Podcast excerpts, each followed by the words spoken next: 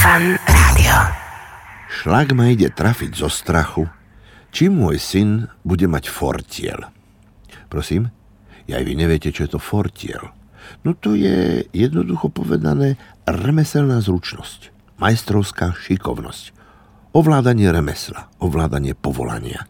Tak ako stolár musí mať fortiel, aby spravil dobrú stoličku, učiteľ musí mať fortiel, ako naučiť deti angličtinu a predávač musí mať fortiel, ako predať tovar, narobiť tržbu. Ten, kto má vo svojom fachu fortiel, ten môže povedať, že jeho remeslo má zlaté dno. Fortiel je slovičko z jazyka nemeckého. V slovníku ho prekladajú ako chytrosť, úskok, výhoda, prednosť. Fortielný je dôvtipný a fortieľovať je chytráčiť. Je mi celkom jedno, čo bude môj syn, či chirurg, stolár, alebo záhradník, alebo básnik.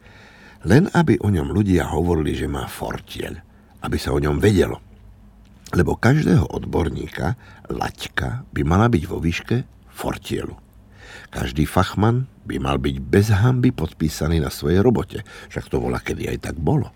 Všimnite si prastaré vykachličkované kúpeľne v hoteloch zo začiatku storočia – Vždy na jednej kachličke niekde v kútiku bolo meno remeselníka či firmy, ktorý kúpeľňu okachličkoval. Sklenár mal značku na pohári alebo na fľaši, murár na tehle. Tak, ako vymierali poctiví remeselníci s fortielom, mizli s nimi aj označenia. Človek, tvorca nejakého predmetu, stavby či jedla, sa skryl do anonymity. Však bolo aj na čase. Predstavte si, že by bol na každom paneláku teraz vycapený s menom a adresou stavby vedúci toho čuda, čo sa drolí, fúka pomedzi okná, omietka mu tam opadáva, dvere nepriliehajú.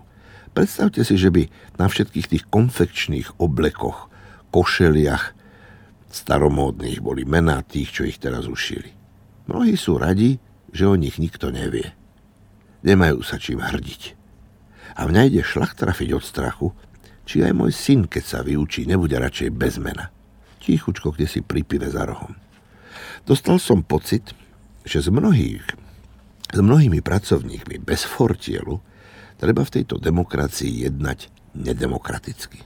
Máš fortiel? Nemáš. Tak keď nemáš fortiel, tak choď od toho. Veľmi rád sa pozerám na pracanta, ktorý robí prácu s chuťou, fortielne, lahúčko a bez zbytočných dlhých prestávok. Poznáte slovo prestoj? No áno, doteraz sú ľudia, ktorí by možno dokázali s chuťou vyrobiť niečo na čas s fortierom, ale nedodali im materiál, tehly, piesok, drevo, kachličky. A tak majú prestoje. Znechucuje to, odradzuje. Ideme však do čias, keď slovo prestoje stratí svoj zmysel. Zmizne do dejín. Prestoje si jednoducho nejaká firma nebude môcť dovoliť. Firma totiž niekomu bude patriť, nie štátu, ale majiteľovi, ktorý si postráži, aby zamestnanec, remeselník s fortielom pracoval s chuťou a fortielne. Všimnite si mňa? Mám fortielnú papuľu. Raz ma nikto nezastaví. Ani neviem, čo by som robil, keby nevynašli rádio. Rozprávať len tak do vetra, to by sa mi nechcelo, ale do éteru to ma nadchýna. Aj keď ma ide šlak trafiť z toho, že nechápem princíp rozhlasovej vlny. O televízii radšej ani nehovorím, už som radšej ticho, lebo ma trafí z tej mojej nechápavosti šlak. Počúvate fan rádio v podcastoch.